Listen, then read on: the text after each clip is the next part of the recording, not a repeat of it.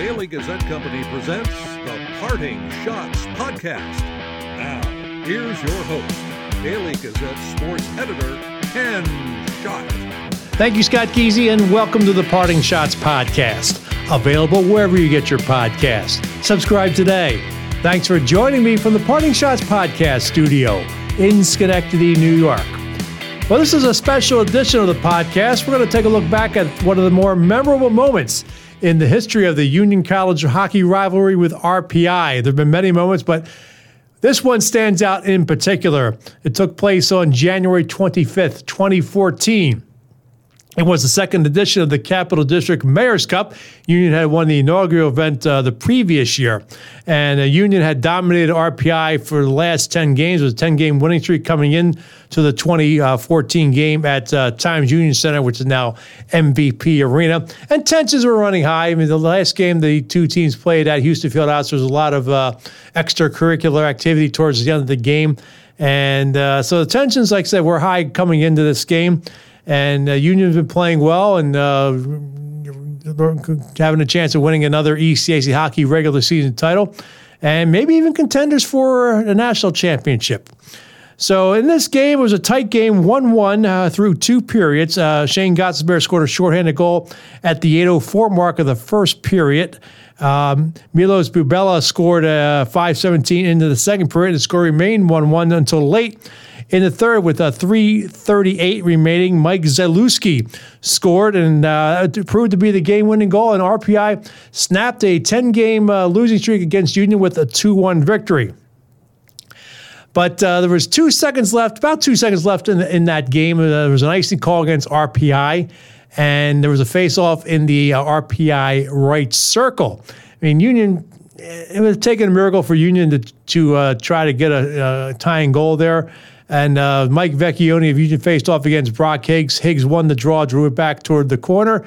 And that was the game. Uh, RPI started to come out. The players started to come out to celebrate.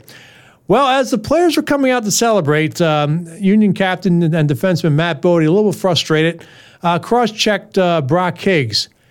And then, let's just say, chaos ensued. Uh, and RPI saw that, and they started surrounding Bodie and some of the uh, Bodie's teammates came to help him out. Meantime, the Union uh, players on the bench were held back for as long as they could, but then they uh, came off the bench, and then it was just a crazy scene. And then things once things settled down, I guess you could say the main event took place, a shocking main event where Union head coach Rick Bennett went after RPI head coach Seth Appert.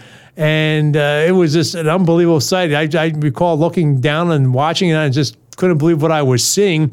And if you know Rick Bennett uh, well, I mean, he was a tough hockey player in the pros and wasn't afraid to drop the gloves. And he uh, wanted to go, go after Seth. I mean, he was had his hand cocked, and I think he did throw a punch, but connected did not connect with Seth. Uh, but uh, uh, they were able to be separated. And there was one other fight, Luke Curadi uh, of RPI and Eli Lichtenwald at Union, more of a wrestling match, as Luke described it to me. But um, in the end, um, 19 penalties totaling 125 minutes were issued after uh, everything was settled down, and we'll talk a little bit how that uh, came about. Uh, um, I can read the penalties here right now. Uh, Mat Bodie got two for roughing, five for face masking, a 10 minute uh, disqualification, which meant uh, he was suspended for the next game, which is against St. Lawrence. Daniel Carr and Mike Vecchione each got two for roughing and a 10 minute misconduct, and uh, Lichtenwald at five for fighting and a 10 uh, game disqualification. On the RPI side, Brock Higgs got five for face masking. That was a major and a 10 uh, game misconduct. Did not get disqualification, so he was able to play the next game. Uh, Ryan Haggerty and Bo Dolan each got uh, a roughing minor and a, 10 minute misconduct. Uh, Mike Zalewski got five for fighting a 10 minute uh, game disqualification, and Curadi uh, fighting and a game disqualification.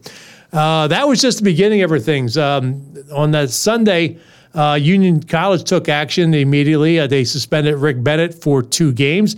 And then uh, ECAC Hockey uh, came out with its uh, list of suspensions, uh, including Daniel Ciampini. He got a one game suspension. you could see on the video that he did grab one of the RPI players' face mask. Ciampini was not penalized at the time. And also Bodie got a, an additional game suspension, so he ended up missing the North Country trip. And uh, then two days later, I mean, I don't know why the league waited so long, but the the league decided uh, to suspend Rick Bennett two games. So he, in fact, Bennett had a four game suspension, and Seth Appert got a one game suspension. So Bennett missed uh, two weeks of action, and uh, Seth just missed the uh, game at Clarkson up in the North Country. Uh, Union went up to the North Country and uh, lost to St. Lawrence two to one. And that would be the last time they would lose. Um, Union went to Clarkson the next night and then got Ciampini and Lichtenwald back in the lineup. And Union was down 2 nothing in the second period, but Ciampini got things going for uh, the Dutchman. I'm going to call them the Dutchman there because they were the Dutchman back then. Uh, scored at 11:03 of the second period to make it two to one Clarkson, and um, 35 seconds later, Max Novak scored. It was 2-2 heading into the third. James Howden scored at 101 of the third to give Clarkson a 3 uh, 2 lead. But Ciampini assisted on Max Novak's second goal of the game, a power play tally at 9.05. And then at 12.34, Matt Wilkins won it. And the uh, Dutchman took a 4 3 victory. And that started a 17 game unbeaten streak, 16 0 1 culminating with the national championship down in Philadelphia when the, uh, the Union beat Minnesota 7 4 at Wells Fargo Center. So that was. And in talking with you know, we're going to hear some from the uh, participants uh, in that uh, memorable game, and you know, for the Union side, it was obviously a, a rallying point, the brawl, and it unified the team. And uh, like I said, they got it was. Um, I mean, you, they lost to St. Lawrence, but you, you just sense that uh, this team was, was good already, and they just went to another level after that, and uh, just an amazing run that that culminated. I said culminated with a championship. So we're going to have, uh, like I said, interviews with many of the um, participants, players, uh, coaches, uh, one referee, and Chip McDonald, and then. Um, uh, Times Union now uh, MVP general manager, um, MVP Arena general manager Bob Belber. So we're going to hear from a lot of people on this podcast and getting their thoughts. So, so we'll, t- we'll, take a little break and we'll hear from some of the players involved in uh, that. We'll start off with Mat Bodie in just a moment. You're listening to the Parting Schotts podcast.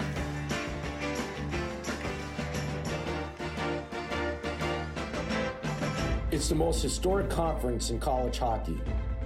It's a battle night in and night out. ECAC Hockey, an iconic conference home to 12 of the most prestigious universities and programs in the world, and showcasing the best student athletes in the sport. Top notch facilities and arenas, incomparable traditions, passionate fans, alumni who go on to become elite professionals, leaders, and champions. ECAC Hockey, there's no experience like it. Want to get all the latest news from the Daily Gazette on your phone or tablet? We have an app for that. The Daily Gazette app allows you to read all the newspaper stories and columns from our dedicated team of journalists. The app is free. You can download the app from the Apple or Google App Stores. Hi, this is Daily Gazette reporter Chad Arnold. You're listening to the Parting Schotts podcast with Daily Gazette sports editor Ken Schott. Welcome back to the podcast as we look back at the uh, 2014 Mayor's Cup brawl uh, against between RPI and Union. Let's uh, hear from some of the participants uh, that night. Uh, I spent the last couple of months uh, reaching out to several players, coaches, and some fascinating interviews and you know rec- some recollections and of the sort. So let's begin with Union defenseman Mat Bodie. Mat, it's been uh, 10 years since the uh, incident at the Mayor's Cup. Uh, what do you remember about, about that night?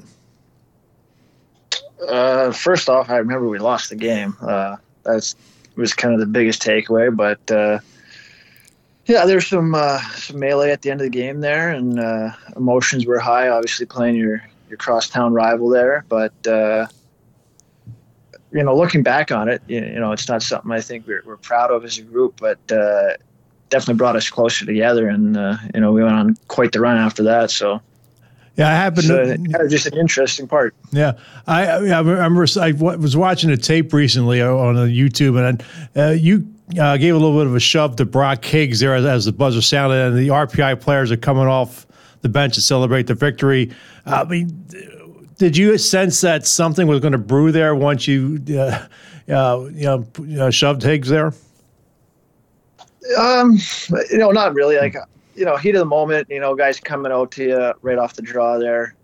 Uh, you know, hands got up a little high on my part, certainly there, but didn't think uh, much more of it was going to happen. I do remember, as you said, their whole team had jumped on, and the guy said uh, Rick had held most guys back. So I think we were outnumbered there for a little bit, but uh, things kind of turned quickly there. Yeah, I mean, uh, you said there was no regrets, but looking back on that, I mean, how much did that really turn the season around? Because you, you, I mean, you, after yeah, you lost the next game because you had several players, including yourself, suspended. Uh, Rick was suspended, but uh, after that game, how did how did that bring the team closer together? You know, anytime a team goes through something like that, uh, you know, you got you, you got each other's back, and uh, you know, guys are pulling for each other, and you know, stories happen, and it, it's something you talk about as a group. Um, and you know, like you're, you're, you're proud to be battling out there with the guys. So I, I think that's part of it. And I, you know, I think most guys have been a part of, you know, some hockey brawls in the past. So I don't think it was anything uh, too out of the ordinary for uh, for most guys on the team. What was the the mood like in the locker room afterwards? I mean, obviously losing the game didn't wasn't probably a, uh, obviously losing the game was a factor, but what happened? Yeah, with what happened in the aftermath, uh, was there a lot of talk about uh, what happened, or was it was just one of those things? Just get, get, dressed and get the heck out of there. Yeah, maybe that a little bit. Uh, I don't think there was a whole lot of talk because as it was happening, I don't think anyone knew exactly what was going on. You know, there's a skirmish over here, a skirmish over there. So I think guys were more thinking about the loss, getting out of there, and then maybe on the bus ride back over the next few days, kind of recounting what had happened on the ice after. I remember that Monday uh, you guys had the, the press conference and it was the electricity went out at uh, on the campus there and we were you know talking to you guys down uh, downstairs at, at Messa Rink, it was it seemed like a somber press conference. I mean, did you guys you know realize the gravity of the situation with the suspensions and all that stuff? I mean, did it finally hit you guys that uh, you, something's something's amiss here? I think it's just uh, yeah, you're not happy you're suspended, and you you accept the the punishment and move on. I don't think anyone was uh, dwelling on it uh, all that much. Obviously, being at home uh, on campus the next weekend while the guys were playing games that that wasn't a fun feeling, but wasn't something we were gonna let affect uh, us going forward. I mean, how proud of you are you of how the you know, guys took you know went up to, to the North Country? You know, you lost to St. Lawrence, but you rallied. They rallied to win the uh, game at Clarkson. And that loss to St. Lawrence was the last one you guys had uh, for the remainder of the season. Yeah, uh, like I said, it wasn't uh, it wasn't a fun weekend for myself and the other guys that were suspended, and uh, you know, watching uh, watching the first loss uh, was tough, and then, like you said, we, we battled back the next night to to get a result there, and I thought that was a, a big step moving forward. Just uh, guys out of the lineup, coach, coaching staff uh, out of the lineup, and being able to, to come away with something from that trip. And, uh, you know, we, we kind of turned it into a positive. To see, you know, Rick, I think Rick got the most uh, severe penalties out of it. I mean, he got suspended twice two, for two games by the college and then two more by uh, ECAC hockey. I mean, did you happen to see what triggered that over uh, at the bench there with him going after Seth? Uh, no, I didn't. I was on the ice, obviously, kind of part of the skirmish going on there. But uh, yeah, maybe something was said. Uh, I don't exactly know, but uh, it was a nice feeling knowing your coach had uh, had your back. So uh, obviously, not something any of us would have uh, wanted to happen, but. The takeaway is, uh, yeah, these guys got our back, and you know we're gonna go play hard for them. Did that surprise you a little bit that he was getting into it with Seth at all? I mean, did you happen to see any of it at that point? I mean, with the skirmishes going on?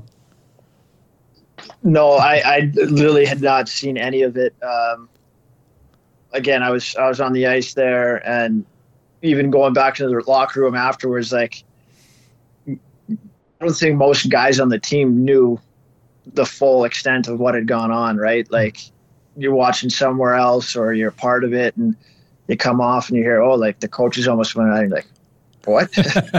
like so, like I said, I, I don't think many guys actually knew what was going on or what had happened until the next day or that night when uh, you know video came out.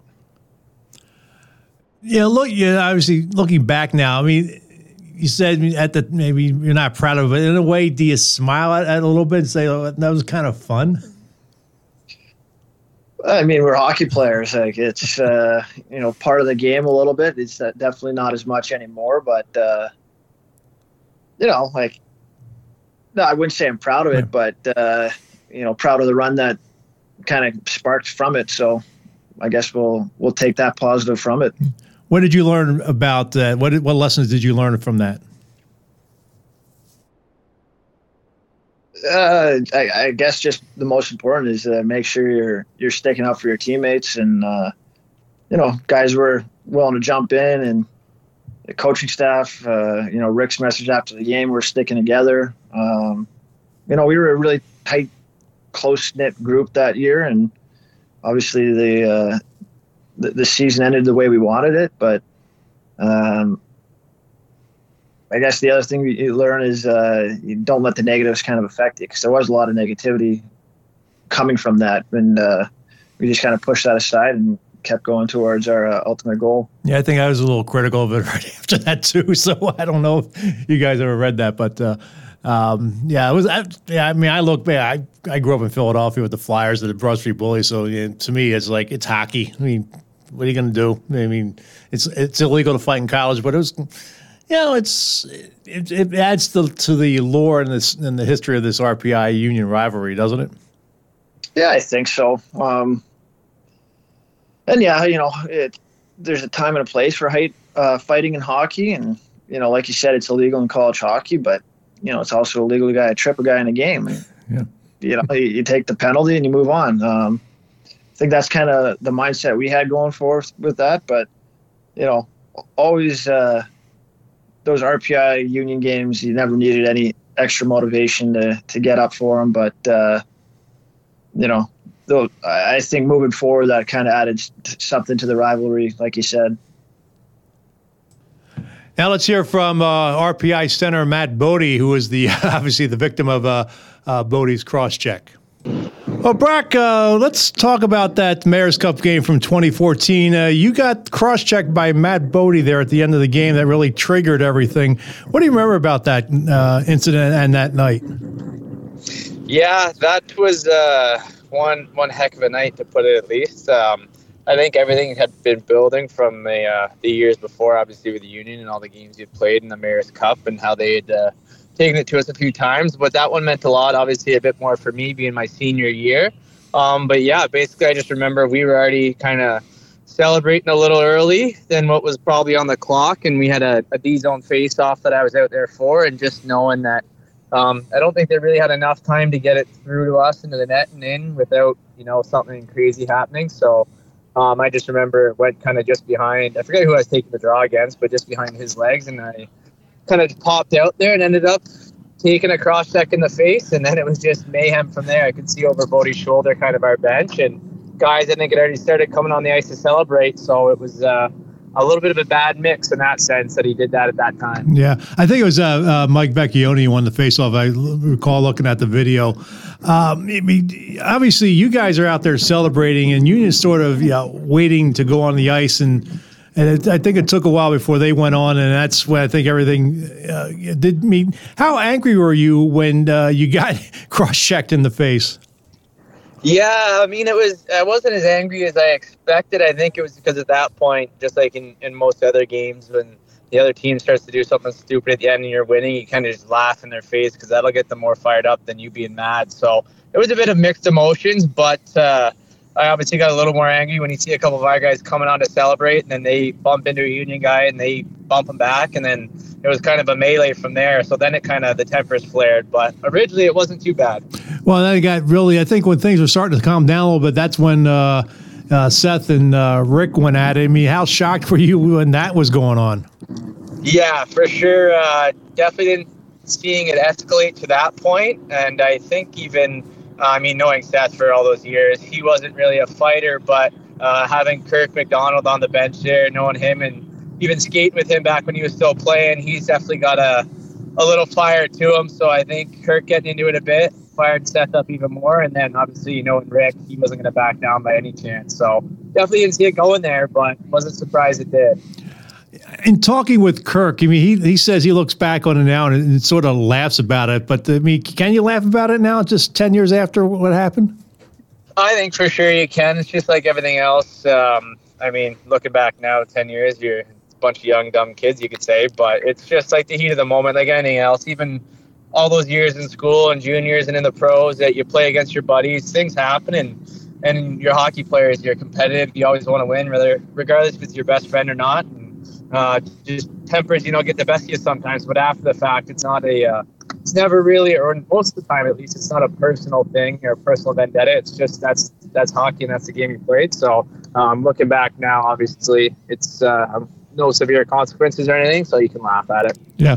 What was the uh, locker room celebration like? Uh, obviously, you mentioned uh, Union had won 10 straight going into that game against you guys, and uh, to win uh, your first Mayor's Cup in, in, the second year of this game. Uh, what was the celebration like afterwards?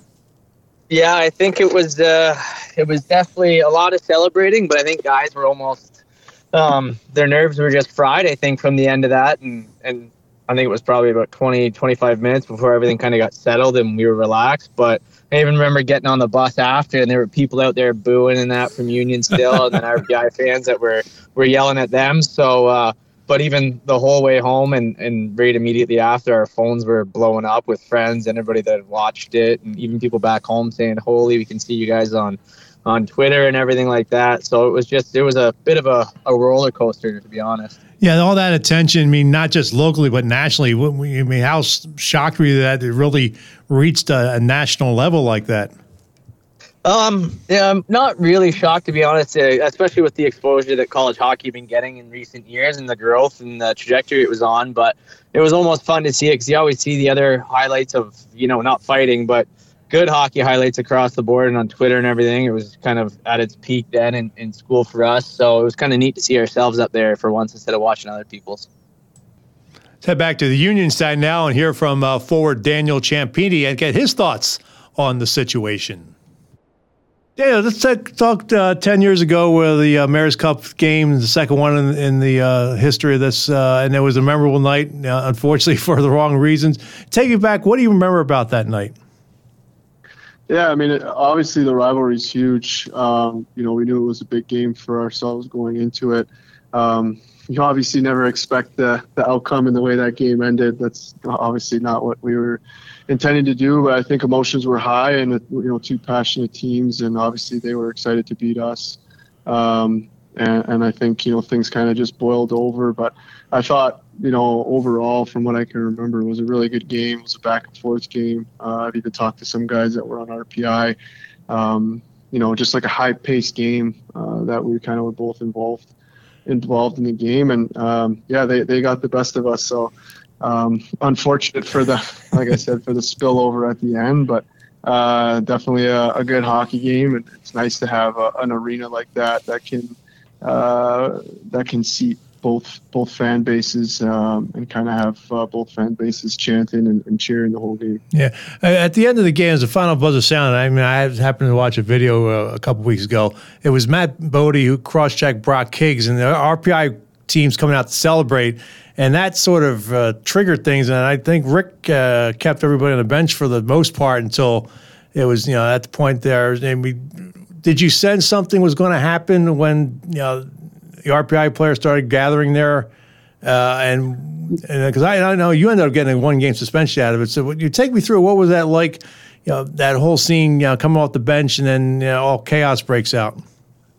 Yeah, I think I, I, don't know. I don't know what happened. Obviously, I didn't really. We never even asked Mat. Obviously, what happened initially. I think um, you know, it, it was kind of just like I said, it was like a spillover from the game. It was, you know, last couple seconds trying to get, you know, shots, whatever the case was. And then, um, yeah, obviously you kind of run into that issue when you're in the offensive zone and their team is going to congratulate their goalie. And uh, I just think, you know, with the way that it unfolded with with you know Mat coming out, um, you know, and kind of catching them high, and I think maybe it, it, it caused once they started skating pretty pretty quickly off the bench. Um, you know, it kind of caused like a, a melee, and I never thought that that's what it was going to turn into. But obviously, all of their guys were on the ice now, and there's only six of us because we had the six on five. So, um, yeah, kind of just one thing led to another. I don't actually really remember a lot of it. Obviously, seen the video a couple times, and people have asked me about it before, but um, yeah, I think you know Mat's involved. That's your captain. You you obviously want to make sure you're defending him, and then you know some of our other you know Vex is in there, and it just you know you kind of just you kind of just grab somebody like normally, and and I think it got a little bit out of hand, and um, yeah, looking back on it, it's kind of funny that you know I'd probably be the one of the last few guys to be you know get into the fight or get into a fight in college, and and I end up with the suspension. So, but obviously I, I knew uh, what had happened. I didn't even know that that was a penalty at the time, or would have been suspendable offense to rip someone's helmet off. So, um, guess I kind of learned my lesson the hard way in that regard. But yeah, I, I, honestly, you just kind of are protecting yourself, defending yourself, and um, I just think you know we kind of once Mat was involved, we all kind of just you know band of brothers of something that was huge for us at Union. Mm-hmm kind of just became in that that regard. Yeah, I'm looking at the uh, score sheet from that game. You did not get a penalty out of that, surprisingly enough. So, but you got suspended. So, I mean, how how surprised when you found out you got a sus- one game suspension? Yeah, I, I, like I said, I didn't even know doing that was a suspension, and I don't even know why I did it in the moment. I think I was just so heated that somebody was coming after me. Um, you know, and I, I guess it, it kind of just like I said, you know, emotions get get the best of you, and um, yeah, there was no penalty on it, but obviously it's when those things kind of happen. Uh, from my understanding, it's a reviewable offense. So, um, yeah, I just think like like I said, I learned my lesson the hard way as to you can't do that, and and uh, it was unfortunate, and getting to miss the the next game kind of sucked. And uh, but yeah, obviously you're you're you're not. Uh, we weren't really expecting to to have that happen, and um, uh, I, I I think you know even just down the road and maybe we get into it after, but I think that that was kind of a, a turning point for us in our season. Obviously, yeah. you know statistically wise or, or wins and losses speaking, but um, yeah, it just uh, yeah just it kind of was what it was, and sometimes that happens when emotions are high. Yeah, I mean, you, you, you know, set out the game against St. Lawrence, and that was a, a, loss to the Saints. And then the next night, you were back in the lineup. You're down two nothing to Clarkson and then you score a goal and you know Union ties it, then Clarkson takes the lead, and you guys end up winning. You insisted on Max Novak's power play goal midway through the third period, and then Matt Wilkins scored uh, a few minutes later. I mean, what, how much of a turning point was that uh, RPI game? I would say you lost the next night, but then you didn't lose again the rest of the season. Yeah, I just I, I think like I you know when you look back to it, I think the turning point was just like everybody coming together, and it was like you know, we lost in St. Lawrence. I think that that was a tight game. If I'm not mistaken, it was two one. Yeah. Um, but but I think you know then you go into the next night and now you got myself back. I think Eli was back. Mat wasn't. Um, and now, now you're kind of looking at okay, Joe Dumais behind the bench.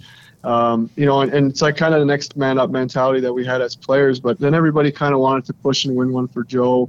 That was like a cool part for us too. You know, even after in the locker room when we won and we celebrated, like we we showered him with the Gatorade tub and stuff, and, and he was loving it, right? And I think that that kind of just goes to show, like, you know, anybody at any point in time, you know, can next man up mentality, it, it, whether you're a coach or a player. And I think then, you know, going from there was uh, it was kind of a cool um, a cool start for us to kind of start to climb. And then you started started feeling like things were coming together a little bit and the game started to turn a little bit. And um, yeah, it just it's just one of those things that you kind of you kind of really can't describe or articulate, but it was more of like a feeling, a feeling in the room, a vibe, like you know, the group defending each other, all those kinds of things, and and and yeah, obviously, you know, we kind of know the outcome of the of that season, but uh, in that moment, there's uh, there's not many like words to put into it. It was just more of like a feeling in the locker room, how it felt going to the rink every day, and it was kind of I don't know, just felt a little bit different after that um, incident in RPI. Uh, it was, two, it was two days later. That Monday after, late Monday afternoon, there was a press conference at Messa Rink, and of course, I remember the uh, electricity went out uh, that day there and you guys were asked, you know, asked by the media. It was just a lot of tough questions came out of that. What do you remember about that day, and uh, to be able to have to uh, face face us like that uh, with the, the scrutiny involved with the with with the results of the brawl and the suspensions? Yeah, like you know, it's tough, right? You, you, you there's so many emotions. You kind of feel like you let your group down uh, when you get suspended. Obviously, being uh, an upperclassman and someone that's highly relied upon that year, a couple, you know, both of us, you know, even Bodie, obviously being the captain, like you kind of just maybe maybe take a little self-reflection and think, you know, you let the group down, but. Um, at the end of the day, you know, it, it is a it is hockey, and sometimes those things happen. So we, we were able to kind of uh, and again, I go back to like the next man up. It just opened the door for somebody else to kind of, you know, kick the door in for those two games and, and have a chance to play and get some minutes. And, and, you know, gave a chance for Joe Dumais to get his first taste of being the head coach behind the bench, which was, you know, which was so cool. We were so happy for him, you know, to have that moment. Um, and, and I just think like for us, you know, when, when we were sitting there, it was, you kind of got to take your lumps, right? You, mm-hmm. you, you, did the crime, you got to do the time, and, and unfortunately, you know, you know, I, it was an unfortunate that they reviewed it. You know, it, maybe if that's not on video or not captured on video, and I'm not front center on that video doing that, and the video was panned somewhere else, you know, we're talking a different story, but you know, everything had a has a funny way of working out. Um, you know, obviously that that like that year in itself was just like you know, we, we like I said, the vibe in the room towards going right to the end, you know, going to the Four and stuff. Like everybody kind of pinpoints it back to that brawl, but for whatever reason, you know, maybe each guy has their own individual reason. But for me, it was just like a feeling after that, kind of just, um, you know, indescribable, something that was indescribable. But you kind of just felt every day going to the rink and being with the being with the guys, and it was it just felt different. Um, and I think we knew that even going into the tournament and going into the to the Frozen Four. Do you laugh about it now when you think about it? Was it like does a smile come across your face? Yeah, we had some fun. yeah, yeah. I mean, obviously, it's something that we always, you know, we kind of always go back to. It's it's it's a part of that, you know, that ten year, right? So it's a part of that story. So you you can't think of the championship without thinking of that part of the year as well.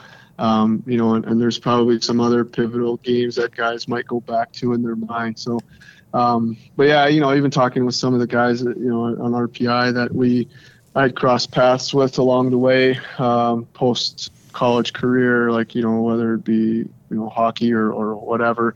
Um, you know, it's kind of always just funny to look back and you know, even watching with with uh, Seth and, and I think you know Seth Appert coach Ryan Scarfo last year. Mm-hmm. So and you know having him like you know maybe them being together you know even RPI and Union alum and the historic behind it the history behind it. And Scarfo always kind of joked thinking like hey you know is this guy even gonna play me or is he does he hate me? So you always kind of there's always been that you know still that rivalry in that battle. But um, yeah looking back on it now you, like I said you can't think of the championship without thinking of that moment um, at, at the uh, Times Union. Now let's hear from RPI defenseman Luke Curadi, who uh, said uh, in the interview that his fight with uh, Eli Lichtenwald really wasn't much of a fight, but he claims it was more of a wrestling match. Well, Luke, what do you remember about that night 10 years ago at the end of the uh, Mayor's Cup game? Yeah, well, I, uh, you know, what I remember first and foremost was we hadn't beat Union in my college career up until that point. Uh, I think we were we lost to them five times my freshman year, uh, three in the regular ECAC year, and then we played them in the playoffs. Mm-hmm. Uh, we lost to them three times my sophomore year. We lost to them twice so far that year, so we were uh, pretty cold. Um, first, uh, I think it was the first period, maybe. Gostisbehere went end to end on a short-handed and scored and did a nice grab in fr- front of our bench, and you know, it kind of just showed us really. I mean, how good how good he was. Kind of it's pretty typical, honestly, to have him uh, have a good night against us. But uh, we we ended up having the win, and towards the end of the game, it's that face off, and we're all excited. And face off play happens. Brock Higgs goes uh, above the the center ice dot, gets cross checked in the throat uh, by Bodie, and um, you know, we were we were jumping off the bench at first because we were excited to finally beat them, but uh, I, you know, things escalated pretty quickly. So there was the the first part of it in in our own end. Um, I immediately went to the red line because I figured that they would kind of clear off and start jumping into it, and they they really didn't do that at first. Um, and then I thought things were kind of settling down and it kind of reignited pretty quickly. Um, you know, with with Coach Bennett uh, going after Apps, um, and then that kind of just restarted another another melee, and then you know the the rest with uh, you know the stuff by our bench. Um, so the coaches kind of going at it a little bit more. Our uh, hockey ops guy, uh, Sam Measit, hopping on the ice, giving a shot over to uh, to Coach Bennett.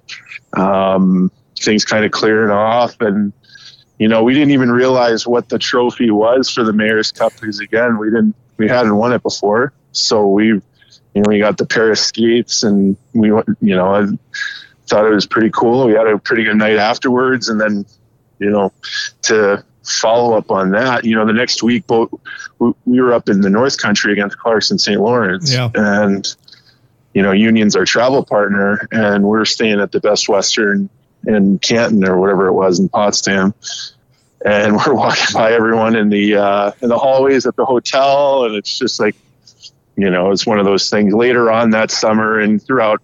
You know, that point on, I had bumped into guys like Bodie and Colin Stevens and couple of other union guys. We had a pretty good chuckle about it. So I don't think it's, uh, you know, you, uh, you, you texted me about this, and then, like I said, my first reaction was, I can't believe it's been ten years. yeah, really. Um, but yeah, it was uh, it was a pretty, you know, pretty fun fun thing to be a part of. I mean, obviously in college hockey, they, you know, they frown upon that kind of uh, that kind of situation, but uh, all in all, I mean, it's a pretty good memory and you know, I'm sure sure everyone on both sides uh, kind of just shake your head, give a chuckle about it, and that's uh, that's what I got. Yeah, because I, I talked to Kirk MacDonald, and he was saying he, he laughs about it now, just the fact that all, that all happened.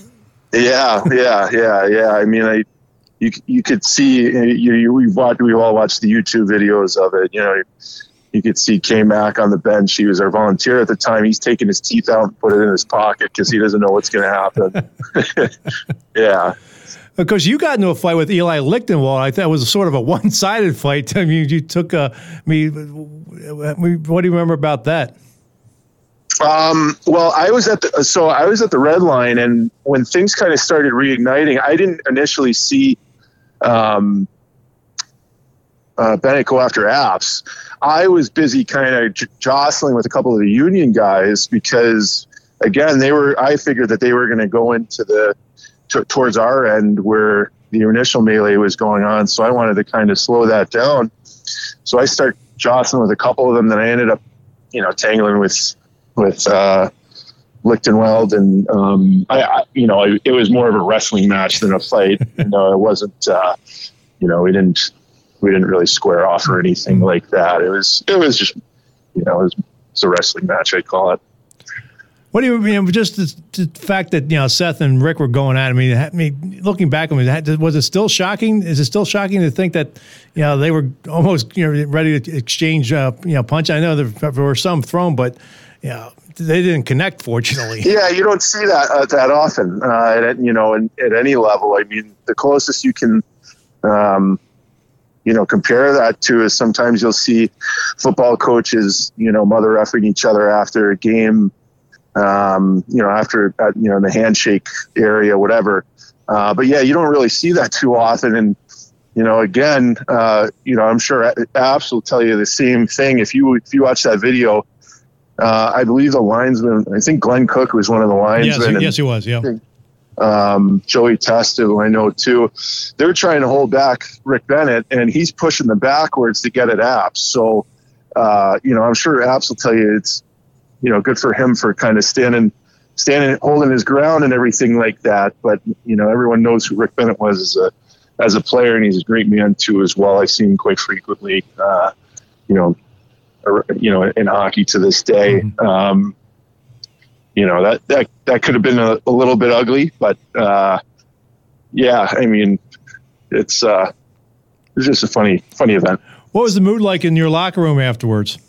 Well, we were excited to win. I mean, you know, the thing too, it, and sometimes when those things happen, whether it's a, a real brawl or you know you have one of those situations and you know you think it's it'll galvanize the group. Um, and well, and from Union's perspective, it kind of did. I think they lost the next game.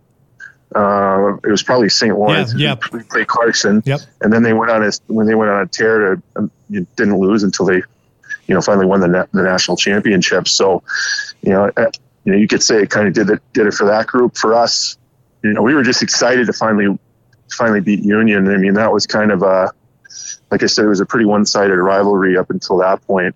Um, and yeah, we you know we were excited, and then you know I think it was when we were on the bus heading back towards uh, Troy is when we kind of realized that a couple of us were going to have to sit the next game, and you know it was what it was.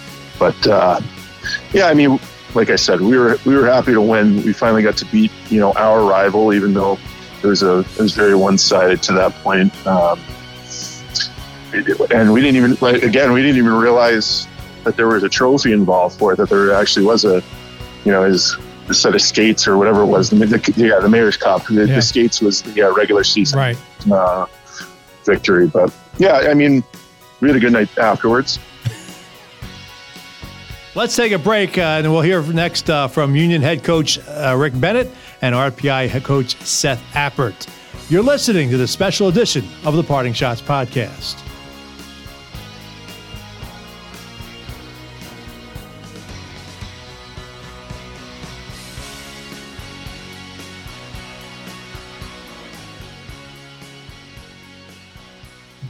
Hi, I'm Daily Gazette news columnist Andrew Waite and host of the Weighing In podcast, which takes you inside my award winning featured news column by offering the backstory, thought process, and interviews that inform my work. Plus, readers have their chance to respond. The Weighing In podcast is available at dailygazette.com or wherever you get your podcasts. Hey everybody, this is Freddie Coleman of ESPN Radio's Freddie and Harry, 3 p to 7 p.m. Eastern Time, Monday through Friday. You're listening to the Parting Schotts podcast with Daily Gazette sports editor Ken Schott. Welcome back to the podcast as we uh, look back at the 2014 Mayor's Cup Brawl on January 25th at uh, Times Union Center between RPI and Union. Of course, uh, as I mentioned in the open, uh, the, the main event was uh, Union Men's head coach Rick Bennett going after RPI head coach Seth Appert. Rick Bennett ended up getting a four game suspension, two from Union, two from ECAC hockey. Uh, some of the headlines that we had in the Gazette uh, those couple days. Um, and I should mention um, the Monday after the suspensions were announced, uh, Union held a press conference at the lower level of Messa Rink. And it was an eerie day uh, inside the, it was a late Monday afternoon, and there was a power outage on campus. So the only lights uh, that were being used inside for the press conference were the uh, television camera lights. So it was other, other- otherwise it was dark around the campus and inside uh, Messa Rink. It was just a an eerie sight. Uh, and some of the headlines uh, we ran in the Daily Gazette back then. Uh, uh, on the game story, my game story, the headline was "Engineers Outfight Dutchmen." and uh, columnist Mike McAdam, his headline for his column was "Route Seven Rivalry Gets Hotter." And then uh, the, uh, the, after the Monday press conference uh, in Tuesday's uh, the January 26th or 28th edition of the Daily Gazette, uh, the headline of my story was Bennett, uh, I'll learn from this. And Mike McAdam wrote a column saying that the brawl tarnished Bennett's image. I think in the long run, really didn't. If you think about it, because like I said, Rick Bennett is known as a tough guy. He was a tough player as a pro hockey player. wasn't afraid to drop the gloves. Uh, you know, you get to know Rick. He's a he's a great guy. Um, he's honest, which I, I for reporters we love honesty. We don't like the you know cliches and that stuff. And Rick always was a straight shooter, never held back, and uh, that was the one thing we always enjoyed about uh, interviewing Rick. He, he was never never ducked a question, and um, he was honest. So. Um, I know it was that time was tough for him. He had to miss those four games, but as I said, after Union lost the uh, game against uh, St. Lawrence up there. Uh, assistant coach Joe Dumais ran the club for the uh, for those uh, four games that Rick missed, and uh, Union after losing to St. Lawrence went on that 16-0-1 run, culminating with the national championship. And ironically, if you remember, if you remember that um, RPI athletic director at the time, Jim Knowlton, was also the chairman of the NCAA hockey uh, committee, and it was uh, Jim Knowlton who presented the uh, NCAA trophy to Rick Bennett. So I, I found that very ironic uh, there. But I, I, I, don't think anybody, nobody, you get the sense, at least talking to everybody, and especially what um, you'll hear from Kirk MacDonald, it was just it, it's hockey, and that's what it comes down to. You know, and like I said, Kirk MacDonald, you'll hear from him in just a bit. Uh, he, talking with him a, a couple weeks ago, he said it's fun. It's it's you look back and you laugh a little bit. So and, and you do, and, and like I said, we're just reminiscing. We're not placing any. Well, we do place a little blame because Mat Bodie's cross check really got things going. But uh, and sorry, Mat, I didn't mean to you know blame you for this, but but I do appreciate you uh, reaching out. So um, so let's uh, hear from uh, uh, Rick Bennett. Get his thoughts on uh, that on that night. Yeah, what do you remember about that night uh, ten years ago, Rick? I mean, obviously a chaotic ending. Uh, you know, obviously you and Seth going at it. I mean, what do you what do you remember about that night? You know, it was all happened so so so quickly from uh, from the end of the game. Obviously, it's a losing the game. It's a little bit of a sour sour taste, but you know, it just all escalated pretty quickly, and you know, unfortunately, you know what happened happened. Hey, did you at the moment realize what you were doing? I mean, I mean, I, what what triggered you to go after Seth? You know, it's just, I guess the the the, the player inside you. You know, as a player, you're always going to kind of you know stick up for your players, and that's exactly what I was was trying to do. Um, would you do it again? No, but at this at that time, I guess. uh you know, again, the player inside you kind of kicked in, and you're always, you know, in this game of hockey, you, you know, that's a great thing about hockey. You're always gonna, you're always gonna stick up for for your teammates or you know your players. Yeah, I mean, it's sort of at that, right there at the end when uh, Mat Bodie checked, uh, cross-checked Brock Higgs, and the RPI guys were coming out to celebrate the win. Uh, I mean, how tough was it to hold your bench back while things were going on there? again, it's like I said, it just it was it happened so quick. Holding the bench back or not holding the bench back, that never really. It just I think it happened before we we could even say anything. Mm-hmm. Is is is what I you know kind of recall. Yeah. So I can't really give you a definitive answer on that. Yep. I mean, you had to sit out four games. The union suspended you for two the day after, then uh, later that week uh, ECAC Hockey handed down two games for you. But what did you did you get a chance to reflect on what happened during that time you were away from the team? No, I, I well, I you know personally, yes. There was just, you know, I just went through what I went through and made my peace with Seth, and Seth was was gracious about it. Um, and we we were fine. And to me, after we kind of uh, had our talk and met and were over with it. The rest was kind of easy, to be honest. It was just the fact of getting through the suspension and kind of watching your team from a distance, which ironically was a blessing. Yep. And the fact that could watch the team and and just see it from a different lens. Yeah, I know. Talk I talk with Mat and uh, Joe Dumais. It seems like everybody agrees that that sort of you know unified the team there. I mean, you lost the next game at St. Lawrence, but then you didn't lose again. I mean, do you look back and look at that and say that was the defining moment of this team that you know ended up winning a national championship? I can't say if that was.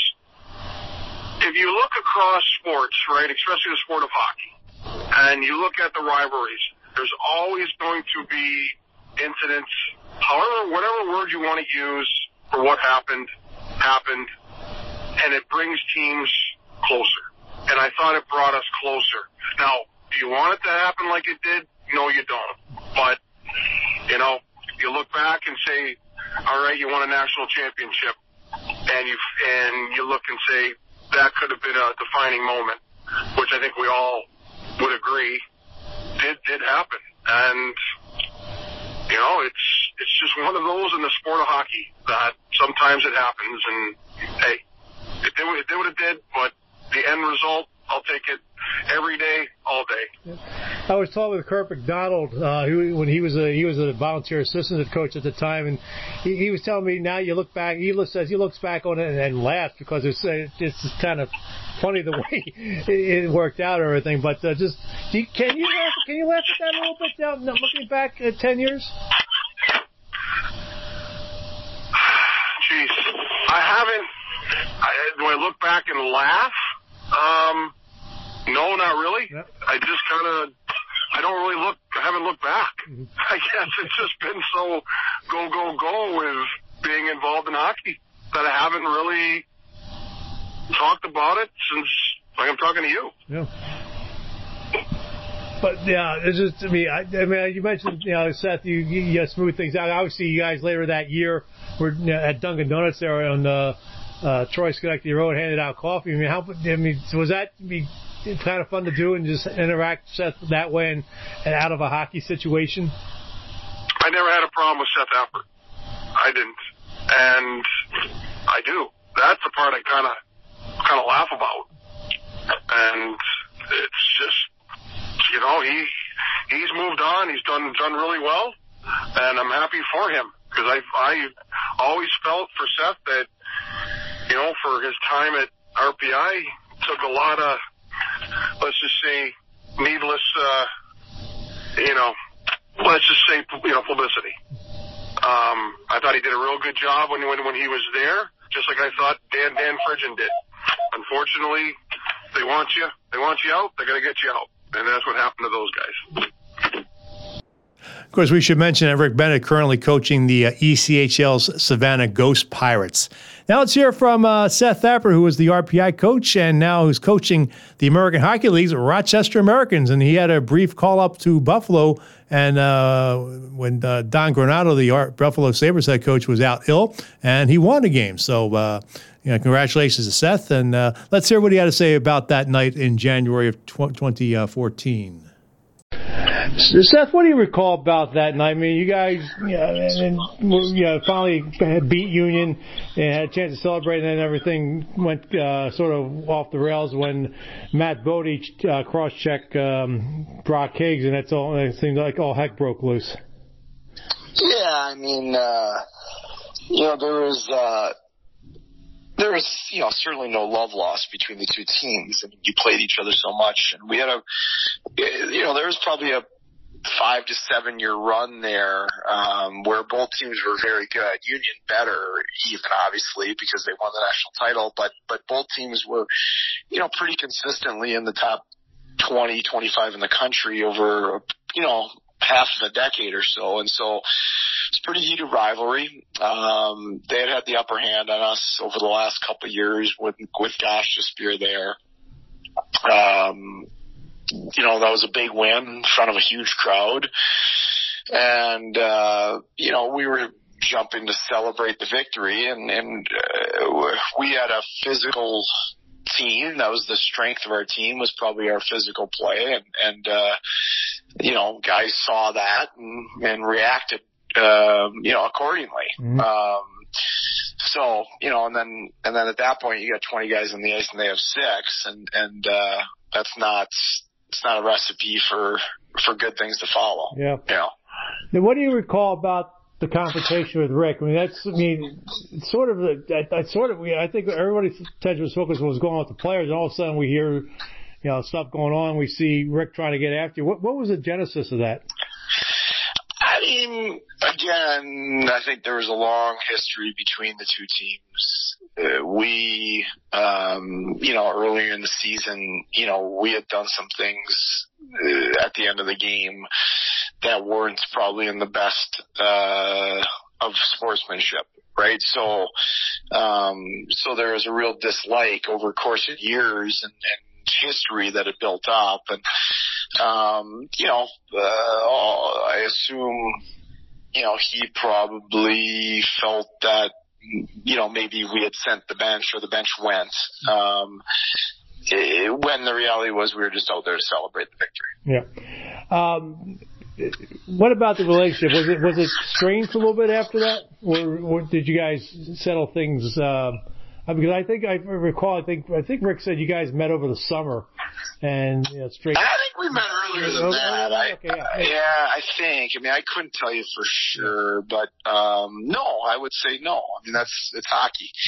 Um, that's you know that's the culture of our sport. Is there can be differences and there can be altercations and potentially even could be fights. Uh, neither one of us are proud of that. Um, it's not the way you want to represent um, your programs. Um, it spilled over. Um, uh, you know, uh, we paid, you know, we paid our penalties in terms of the suspensions. Um, I, I think it was earlier. I think it was within the season that we, uh, got together and met for a beer and, um, you know, kind of just talk through the situation and, and put it behind us. Yeah. I mean, and then talking to a lot of people, both on the union side and RPI side, a lot of everybody is saying that that sort of galvanized union because I mean, they lost the next game at St. Lawrence and then didn't lose again. Do, do you agree with that? I mean, I can't answer that. I wasn't on that side of things. Okay. You know, um, I mean, I think they were, you know, I think they were probably two or three or four in the country at the time. Mm-hmm. So, you know, I don't, you know, it wasn't like they were struggling prior to that. Yeah. Um, so, um, you know, I thought they had one of the best teams, if not the, they proved to be the best team, but, but all year long, it felt like it was one of the best teams in the country, uh, with what I thought was, you know, the best player in the country in college hockey that year. Yeah. In talking with a couple of your, uh, with uh, Luke uh, Curadi uh, and then uh, Kirk MacDonald, they both said the same thing. They look back on it and sort of sort of laugh about it. I mean, can ten years later, can can you just look back and say, yeah, it was it's hockey, and you know, sort of you know have a little chuckle about it? Um. I mean, to be quite honest, I don't think about it very much. So, um, you know, but yeah, I mean, again, I think those things, uh, like I said, it's not something that as a coach you want to happen. Um, but you know, it happened, mm-hmm. and and uh, you know, you just it is what it is, and um, you know, I mean, I think I was pretty. I think I was pretty strong in my press conference of, of you know, my what I think of Rick in yeah. terms of a positive manner. Um, that uh, that he's a heck of a coach and a good person and, and a great teammate, the kind of guy that um, that you want to go to battle with because because of those attributes. And sometimes everybody's strengths can be their weaknesses, and it's spilled over, and uh, that happens, and you move on from it. As I recall, I mean, the, the league came out with the suspensions on that Monday, but then they waited to suspend Rick two games, and you, I think, was a, a game or so. And I, I know when I reached out to you, you weren't happy about that. Uh, do you remember that? Uh, why did the league waited uh, till like Wednesday to, to uh, take action on the coaches? Uh, no idea. Mm-hmm. Don't remember at all. Tell you the truth. Yeah. yeah. Okay. Yeah. I, I, yeah, I, I don't, I don't remember that why or, you know, the, the, how that transpired. What was the locker room like after the game? Um, well, it was a big win, you know, um, you know, it was a, it was a big win, um, you know, for our program. I think we're coming off, you know, we had a great year the year before, finished second place, just, just missed the national tournament. Um, I think we were one of the last teams out. We were in the tournament, I think a year or two before that. That year, we felt we had a better team, uh, than the year even before where we finished second. Obviously, um, Jason Kasdorf was out for the whole season. Mm-hmm. So that, that, um, certainly impacted that year. Um, but, you know, we, were still hanging around in a decent spot even without Kazi, and um, and that was a big win. You beat one of the best teams in the country, beat your biggest rival in front of eleven or twelve thousand people, and the locker room was, um, you know, as you can imagine, uh, quite jubilant. I also had a chance to speak with uh, Joe Dumais, the assistant coach at the time, and now currently the associate a head coach at Quinnipiac, and Joe has some wonderful memories and about what happened on that night, and uh, talking also about uh, you know being the head coach for four games. Joe, as you know, this season marks the 10 year anniversary of the uh, Mayor's Cup brawl. I want to get your perspective uh, of that night. Uh, what do you remember vividly about uh, that night? I remember we lost. Um, that's that was number one. Is it was it was a really good hockey game, and we ended up losing. Um, and I think at the end of the day, it it really was the turning point in our season where, you know, unfortunately those events happened. Um, you know, I'm still friends with Rick and with Seth, and you know we kind of joke about it now. But I think after the game, it was one of those moments where our team really came together and everybody knew coaches, players, we were all on the same team, on the same page. And from there, I thought we just kind of took off and we just took it to a whole different level. We ended up losing the next game, but we won, I think, 17 in a row after that yeah. to win the national championship. So I thought that was the, a big springboard to what we did. When you, uh, yeah, when you saw Rick going after Seth, I mean, what was your first reaction? It just happened so quick. Um, you know, I was kind of right there, and It's it's hard to even explain. Like you, you don't even. It just happened so fast, and it was over fast. It seemed like that. My my initial thought was just like to separate them and where's everybody else, the assistants and the players, and make sure nobody else gets involved.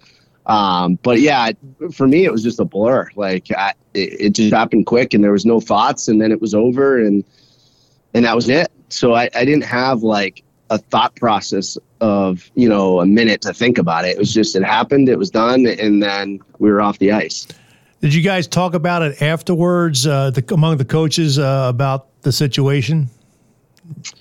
No, after the game, Rick addressed the team briefly, and then that was it. I mean, he was dealing with some other things, and and it, everything was kind of over with. And we we kind of knew there was going to be some issues and and some stuff that came down, but we didn't, as a staff, we didn't really talk about it. It was more of Rick addressed the team right after, and um, and then we just moved on. That was it. And then we, I think we found out that next Monday that Rick was going to be suspended. Yeah. Uh, of course, you had to you know take over as the interim head coach for four games. Uh, what did any advice Rick give you heading into those four games? Uh, he was great. He just is like, "Hey, Joe, like you do what you do, and and you know I'll be here to support you. Don't feel like you have to, you know, call me and ask me, hey, what are we doing here in practice? What are we doing in the games? Even lineups. He was. I asked him about a lineup for the next game, and he's like, Joe, it's your decision. You know what? You're the one that's there. Um, you make that call. And I remember I ended up sitting a player who who played a lot for us. Um, the next night at Clarkson, I ended up sitting him. But uh, you know, I talked to Rick, and he was great. He's like, "Hey, you were there. You you're the one living through it. You make that decision." So he was very hands off, and and uh, which was nice. Like it, it was hard. It was it was hard to make those decisions and and whatnot. But I think we had such a veteran leadership group that those are the guys that were running the team. I mean, they you know, Dan Carr and Mat Bodie and, and Shayne Gostisbehere kind of just took over and, and it was kind of their team and they ran with it. Yeah.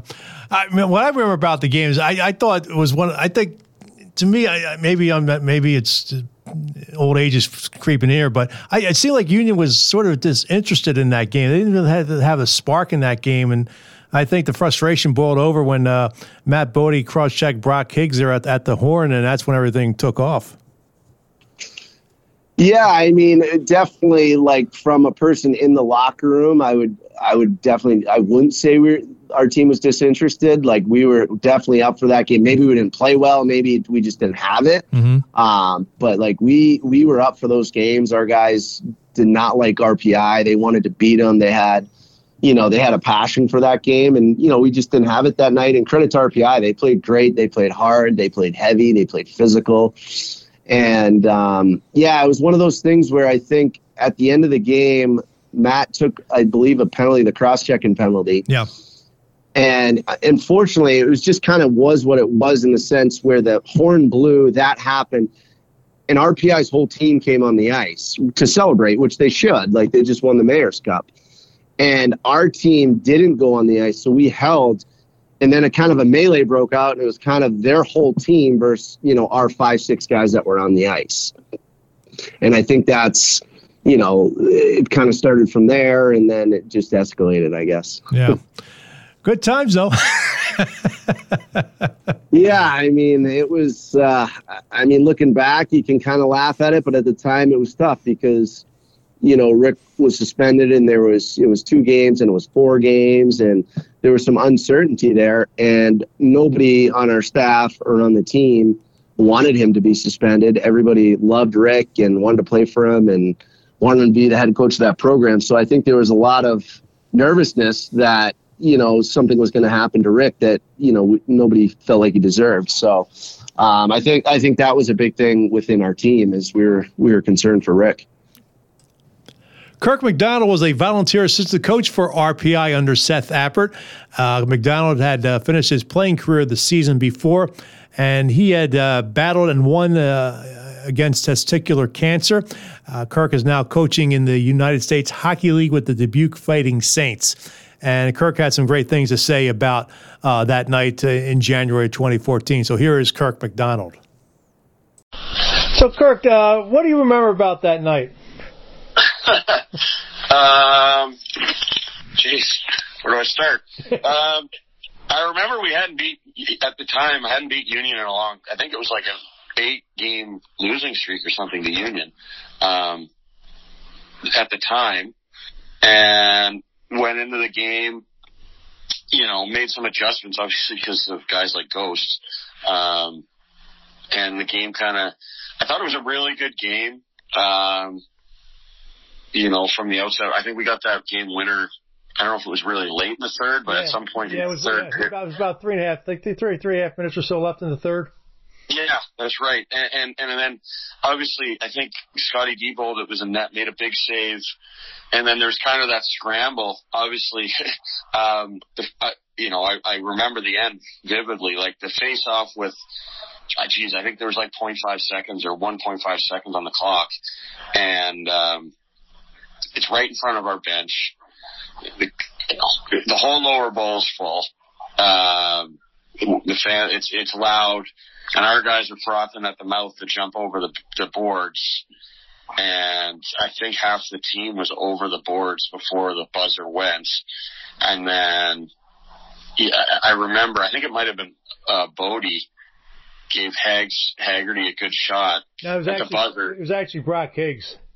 Was it Higgsy? Yeah, okay, yeah, yeah. Yeah. Um, gave him a good shot, and then all of a sudden, our guys are already on the ice, and then uh, you know, all, all of a sudden, all hell breaks loose, and um, you know, I just finished playing. Like I, I, I this was less than I think it was nine, mo- less than nine months, eight months or so since I'd finished playing, and um, um, um, so I'm just thinking back. Yeah, so everybody jumps over the bench. And then I look, and I didn't even see it happen. And then Apps and Rick are like at center ice. Yeah. And uh, my wires crossed. Like, again, like I just finished playing and I just hurdled the bench and kind of started going. And then somebody kind of intercepted me. And next thing you know, we're all at center ice between the bench, like on the glass. I have no clue how we got there. Um, and like, I know Ronan, um, this, he, their volunteer assistant coach Mm-hmm. and I are like right there. Next thing you know, me and Rick are face to face and it was mayhem. Like, um, and, uh, and then it kind of, kind of settled down. And then old Sammy Masich, who was doing our hockey ops slash video at the time, kind of gave Rick a little push as it all ended. And it kind of like, whoa, uh, you might be biting off a little more than you can chew there. and, and, uh, um, looking back at it. And then, uh, you know, I, I, it, honestly, it was, I know it's not a great look because it's college hockey, but it, you got to look back and laugh a little bit, uh, just like the whole thing. And then, you know, we kind of shook hands, kind of did it, and then and then they still gave the trophy out. Um, the, the the mayor's cup out, and I remember that I think it was the, the the mayors of all three cities, Troy, Schenectady, and Albany, and then the presidents were like I don't know if the presidents were there, but we were all they were in the hallway, like right where our bench was, where all this happened, Yeah. and it was just. It was utter may- mayhem, and like he kind of went back into the coach's office after, like, what just happened? Like we're all disheveled, uh, you know, and the boys are going nuts because they won the game, and they just had a a brawl right as the buzzer went. Um, it, it, you know, I don't think like anybody. It didn't feel like anybody really came to their senses till like the next day. Like what just happened? You know, because you never see that anymore, especially in college hockey. Um, let alone at any other level, really. I've never, I've never experienced anything like with the coaches on the ice and uh, anywhere. And I spent eight years on the coast. You know, um, nothing even close to it, to be honest. Um, you know, and people always people bring it up. Like you're not uh, you're not the first guy to, to bring it up over the years and talk about it. And I coached Matt Matt Hash in Reading for a few years when I was an assistant. Like we'd always laugh about it. Um, just you know, and and it's funny, you know, how things work, right? Was that the last loss Union had the rest of that year? No, they lose? they, no, they lost the next game at St. Lawrence because they, they had some guys suspended. Uh, Yep. uh, Bodie missed that entire weekend. Uh, Yep. Ciampini was suspended again, but he came back the, the, the next day, and that, the uh, St. Lawrence game was the last one they lost. Yeah, that's what I thought. So like, you know, like, you know, kind of a turning point for, for them, not so much for us, um, in a good way. Um, but I mean, yeah, like it's just one of those ones where I think now you can, I mean, I, I, I have a good chuckle about it. I mean, it's, it's not something that's going to happen again.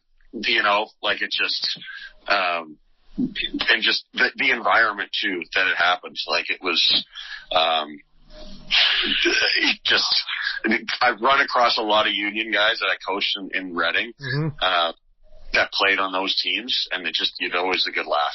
Like I was that I was the volunteer assistant there on the ice, and they were like they pull it up on YouTube, and there there we are together. You know, Yeah, I mean, it's, it's you, I say, you look back at it now, and I mean, I, I know I was critical of it because I grew up in the '70s with the Broad Street Bullies. So I mean, to me, that's like this is like okay, no, you know, it's it's college. You're not allowed to fight. I understand that, but uh, yeah, like you said, it's, it's you look back now, it's like you smile a little bit because it's yeah, like a it's no harm, no foul, it's It's a legacy. right? Like it's a legacy of this rivalry. Yeah, like you know, sometimes the emotions get the better of you, but I think you know, and, and Apps and Rick handled it well. Like you know, I think they're serving coffee at Dunkin' the next year or something like Yeah. that. Like, he, the end of the day, like we're all intense and like I, I, I, you know, it's funny. Like Rick was always when I got to Reading, um, and again, we were in there like trying to rip each other's heads off. And when I got to Reading, like Rick was the easiest guy to talk to when you're like a lot of college coaches won't pick up the phone for guys when you're at that level. Like they just think they're too good for you.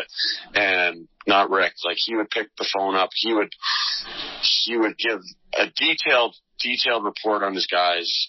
He'd give you any questions about somebody else in the league. He'd be more than willing to ask. Like we spoke a lot because when he went to Savannah, I had left for Dubuque at the same time.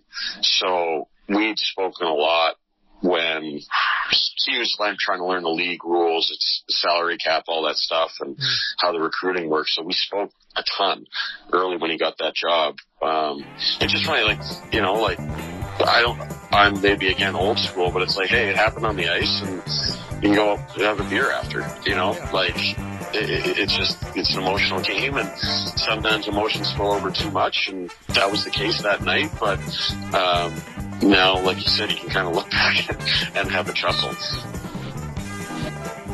Let's take one final break, and uh, coming up after the break, we'll hear from one of the referees in that game, Chip McDonald. We'll also hear from Times Union Center General Manager, now MVP Arena, uh, Bob Belber, uh, get his thoughts uh, on the situation. You're listening to the Parting Schotts podcast.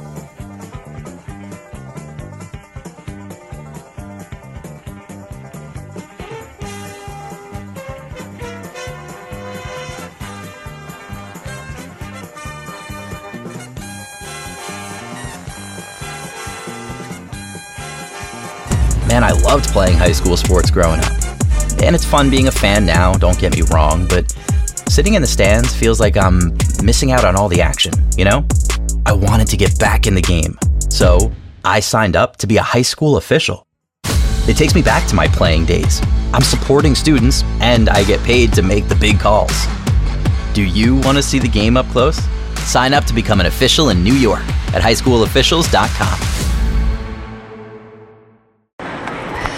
this is Union College women's hockey head coach Josh Sciba. You're listening to the Parting Schotts podcast with Daily Gazette sports editor Ken Schott.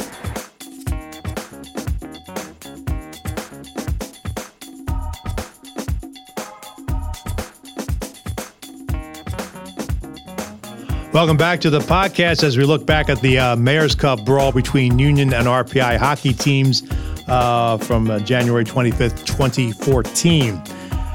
The officials in that game had a lot to sort out after the ice cleared and uh, the trophy was presented to RPI. Um, Chip McDonald and uh, Scott Whitmore were the referees in that game. The linesmen were Joe Testa and Glenn Cook, and they had their work cut out for him trying to break uh, up fights and uh, the referees trying to track uh, everything as far as who did what.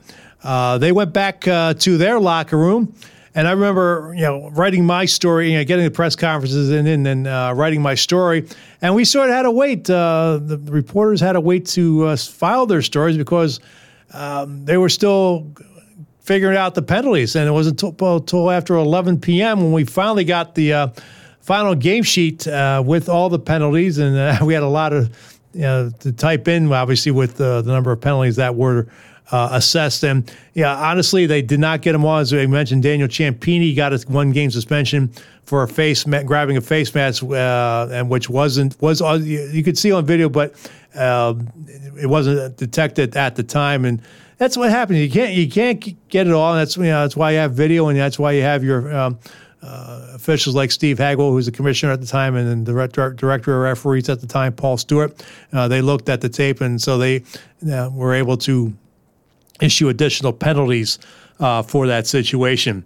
Uh, Chip McDonald was one of the uh, top referees in ECAC hockey. He re, uh, retired a, a, couple of seasons ago. It was great to catch up with Chip, when I, and, and uh, we talked about what happened that night, and he had some great insight into that. Yeah. Well, Chip, talk talk about that night. Uh, what happened with everything? I mean, it, it started with with the cross check by Matt Bodie on Brock Higgs, and I mean the RPI got teams coming out to celebrate the victory, and Union sort of Union kept their bench for a little bit before things got out of control. I mean, what, what was you what was your view from the whole thing? Well, the thing I remember about that game in particular was that in the third period, and you can check the box score and correct me if I'm wrong, but I don't think we got a single penalty in the third period of that game up until that point. And I just remember it being an icing, and I always tell the younger referees, you know, all it takes is one hit to change the complexion of a game and it happened to be the hit with Bodie on the cross check. It was kind of like the perfect storm. Mm-hmm. So the, the game was ending. RPI was winning. Bodie had the cross check, and you know, and then the kind of the shit storm, storm started because RPI was coming off the bench to celebrate, and so you had guys coming off the bench, and I, I think Coach Bennett tried to to hold the guys back, but then the emotions got the the better of all the guys. And, uh, you know, it's a rivalry. And it, it was a big game. So I just, my thought process with the whole thing was, you know, how are we going to sort this out? Because it just started. I just, I, I remember Bodie starting the whole thing, and then after all is said and done, and all the chaos and separating the players and trying to figure out who was doing what, I remember Bodie trying to be the first guy to get in the handshake line to, uh, you know, to, to shake RPI's hands. And at that point, we weren't going to allow him to shake hands because we didn't want any further chaos. But, you know, there's a guy that started the whole thing and then he wanted to be the first guy to shake hands. Yeah. So I kind of thought that was kind of, kind of funny, and, you know, in retrospect. Yeah. But, uh, I just remember like, you know, Glenn Cook getting in between, uh, Seth and Ricky and the two of them, you know, and, and separate the two of them from being in a fight.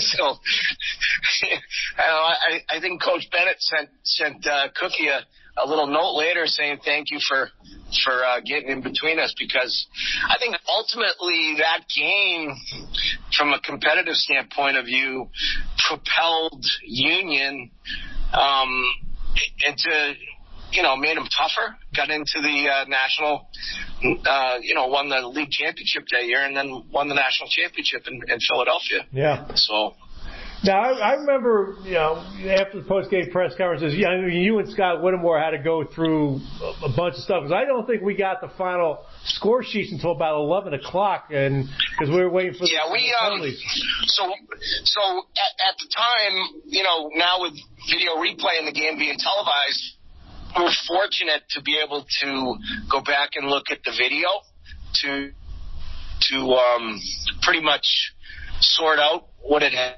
get the correct players' names and numbers. So we spent probably a good half hour, you know, going through tape and sorting it out um, to try and determine, you know, who was going to be penalized and what. Because I mean, you got guys coming off the bench, but they were coming off the bench to celebrate, and then now all of a sudden, man, it, it, you can have mul- you can have a situation with mul- multiple disqualifications. So we tried our best to sort everything out and then let the league determine, you know, what what the disqualifications were going to be. So, but uh, you know, they're fun to be a part of, but then you get the chaos of it. But it, it's what I'll always remember for the rest of my life. you know, to be a part of. It's uh, you know, it's something you can YouTube on. I think you can YouTube it and just say Mayor's Cup, you know, 2014, and it's it's something that uh, will always be always be in lore for sure. You know. I mean, because uh, I, 'cause I know uh, there, there were some penalties that they, I think uh, Stewie and uh, Steve Hagwell issued afterwards because I know, for example, Daniel Ciampini wasn't penalized, but he got a game suspension for the fa- for grabbing the face mask and ripping it off. So I mean, I mean, how tough? I mean, how tough was it to go through that? Uh, whole, I know you said video was easy, but how tough was that to you know try to sort all that out and make sure you got things right and, and not didn't you know maybe penalize somebody who shouldn't have been penalized? Well, it, it's it's hard because you know you got the adrenaline rushing. Um, you know, you don't want to you don't want to penalize guys that, that don't deserve to be penalized, but you want to make sure you get the you know the the guys that started it and and um, you know ultimately you know you, you do the best you can with the video clips and the angles that you have because we didn't have all the video angles. All we had was what was um, you know down on the videotape. So we didn't have the the side views, and you know, you, you ultimately you miss some things, but you try and get everything right as as as best you can. Yeah. So What was when you guys got back to the your locker room? What was your reaction uh, of of the guys in that in that locker room when you uh, got back in there? Well, I mean, obviously the the emotions are running high, and you're and you're like, wow. And I said all it took was one hit, and and then chaos ensued. So you're like, boy, that you know, it's it's not something that typically happens in the game. And when something, when you get a bench clearing brawl like that, you know, it's, uh, you know, you, you try your best to, to, uh, you know, keep your emotions down and keep calm as best you can and, you know, sort through it and, and, uh, you know, but at, at the same time, it's, you know, it's, it's a game that somebody will, they'll always be talking about. But like I said, all it took was one hit and it was an icing and I think the the uh, correct me if I'm wrong. I think the the uh, face off was in the RPIN. That's correct. Yes, and that's the, correct. And the and the game was was essentially over. You know, so you know when something like that happens, it's. I think the players sometimes don't think they're going to suffer any consequence because the game is is quote unquote over, and um, you know they could, they think they might be able to do some things they can get away with without being, you know, punished for it. So I think that's that's kind of the. But it's always fun to be part of those games, and I was always privileged to be able to do games like that, and and I think it just added to the lure of the rivalry between RPI and Union because it was always a fun rivalry to referee. They were always tough, hard fought games, no matter what the level of the teams were, whether they were in the top, you know, eight or ten, or at the bottom of the league, or or whatever. It's just always always a fun game to do, and as an official, you you know you get up for those games, and you want to do your best, be fair and consistent, and and just uh, you know and enjoy the moment, which I always did. You know, because I always felt privileged to be part of the league and to be able to officiate at that level. And finally, let's hear from uh, Times Union Center, now MVP Arena, General Manager Bob Belber. Uh, I asked him on Tuesday prior to the um, Mayor's Cup press conference for the, this Saturday's game about if there was any extra security measures that needed to be uh, installed after what happened on the ice. Uh, what do you remember about the, the night of the, the, the bench clearing brawl at the end of the game in 2014? Well, that was quite an event. Uh, I remember being behind the bench, and I believe that was the first Mayor's Cup that uh, Mayor Sheehan attended. She had just become mayor, and uh, seeing her mouth wide open and gasping at what she was watching was uh, quite something to see. Now, did you have to implement any extra security measures after the game? Uh, you know, we, we have security for um, all of those areas, and we had security that night. But when something like that breaks out on the ice, um, it's not something that our security can j- jump out and you know prevent um, the coaches, staffs, and the officials do what they can to make sure that things get brought back to, you know, a sense of normalcy. Um, and you know, tempers flare sometimes. You've seen it on the ice before uh, with other, you know, coach on coach or whether it's player on player. Um, and in this case, it just happened to happen right in front of the bench, right at the end of the game, and it was uh, it was a huge amount of exciting uh, excitement at the time and I think that um, that that made that game more memorable than probably any other. Yeah. Did you have to implement any extra security inside the, the, the runways between the locker rooms at all, or is, it, or is everything just normal at that point? We automatically do that as as a protocol. So you know that's something that was already in place that night, uh, and we added a couple more people beyond the I think two that we had there. So just to make sure that there wasn't any kind of crossing. Uh, but that's something that we do for all hockey events. Um, actually, for a lot of sports events, we, we try to make sure that there's security presence between the teams. What do you think it did for the the rivalry? I mean, just it did, and it, did it enhance the Mayor's Cup was the second one, and obviously brought a lot of probably unwarranted national attention to to this game. Yeah, I, I think it was probably unwarranted uh, national attention, but uh, I think it also stimulated the fan bases for both Union and RPI to want to go and attend.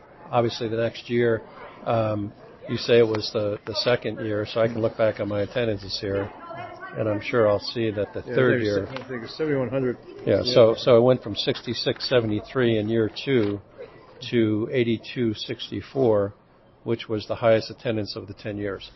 So, you know, we we obviously would never want to, uh, you know, hope that there was any kind of controversy like that on every game. Um, but obviously, it got the fan bases going and the media going, and um, I think it made the event even bigger on that third year. Uh, and then thereafter, uh, it was still big in the fourth year with 81.34 for an attendance, very close to what it was in 2015. And on average, it's it's averaged over 6,200 per year uh, for 10 years. So it's a great event. Um, people have been asking me for some time now over the last two or three years, when are we going to bring back hockey? Well, we're bringing it back this Saturday, and it's going to be a great college game. So we uh, we can't wait to host it again. And that will do it for this uh, edition of the podcast. This was a lot of fun to uh, reminisce uh, with everybody. Uh, and obviously, it was an interesting situation 10 years ago. And uh, I'll write about it in my uh, opening faceoff column uh, later this week. So I want to thank uh, Mat Bodie, Brock Higgs, Daniel Ciampini, Luke Curadi, um, Rick Bennett, Seth Appert, Joe Dumais, Kirk MacDonald, Chip McDonald. Uh, Chip was MC, by the way, not MAC like Kirk is, and uh, Bob Belber for their uh, time and thoughts about what happened on that night. It was a memorable night, not for probably for the right reasons, but obviously, uh, you look back and uh, as one of the most uh, interesting moments in this rivalry between Union and RPI. Those two teams will play on Saturday in the Mayor's Cup, the 11th edition of the Men's Mayor's Cup, and the uh, sixth edition of the Women's uh, Mayor's Cup will also take place. Uh, that game will start at 3 p.m. Saturday at MVP Arena, followed by the men's game at 6 p.m. Uh, you can follow our coverage. Uh, Mike McAdam will also be down there covering the women's games. You can follow Mike at Mike underscore McAdam. You can follow me on uh, X and Threads at Slap Shots. Coming up on Thursday, I'll have my weekly segment with Union men's head uh, hockey coach Josh Hauge. We'll talk about uh, the Garnet Chargers, another five point weekend last weekend, and uh, they finally find themselves tied for second place with Clarkson in uh, the ECAC hockey standings. We'll talk about that. We'll get uh, Josh's thoughts on uh, this Saturday's Mayor's Cup. and they also, we're going to do something different. Normally, the Josh Hauge segment is a, um, a standing alone segment standalone segment, but we're going to include sound from uh, Tuesday's Mayor's uh, Cup press conference with, uh, we'll have sound from uh, the RPI uh, coaches, Dave Smith for the men, uh, Brian Vines for the women, then Josh Sciba for the union men. We'll have, our union women, I'm sorry. And then we'll also have um, some of the players for, from both teams. So we'll have a really a full, a round, full rounded podcast coming up later on Thursday. So if you have any questions for uh, Josh Hauge, uh, or for the podcast, you can email it to me at schott. That's S C H O T T at dailygazette.com. You can also uh, post them on X at Slapschotts or Threads at Slapschotts or on my Facebook page if you are a Facebook friend. And uh, so I, we, I appreciate your, your contribution to the podcast. And uh, Josh, I know Josh looks forward to answering uh, the Union fans' questions. The views expressed on the Parting Schotts podcast are not necessarily those of the Daily Gazette Company. The Parting Schotts podcast is a production of the Daily Gazette Company. I'm Daily Gazette sports editor Ken Schott. Thanks for listening, and I'll catch you next time. From the Parting Schotts podcast studio in Schenectady, New York, good day, good hockey.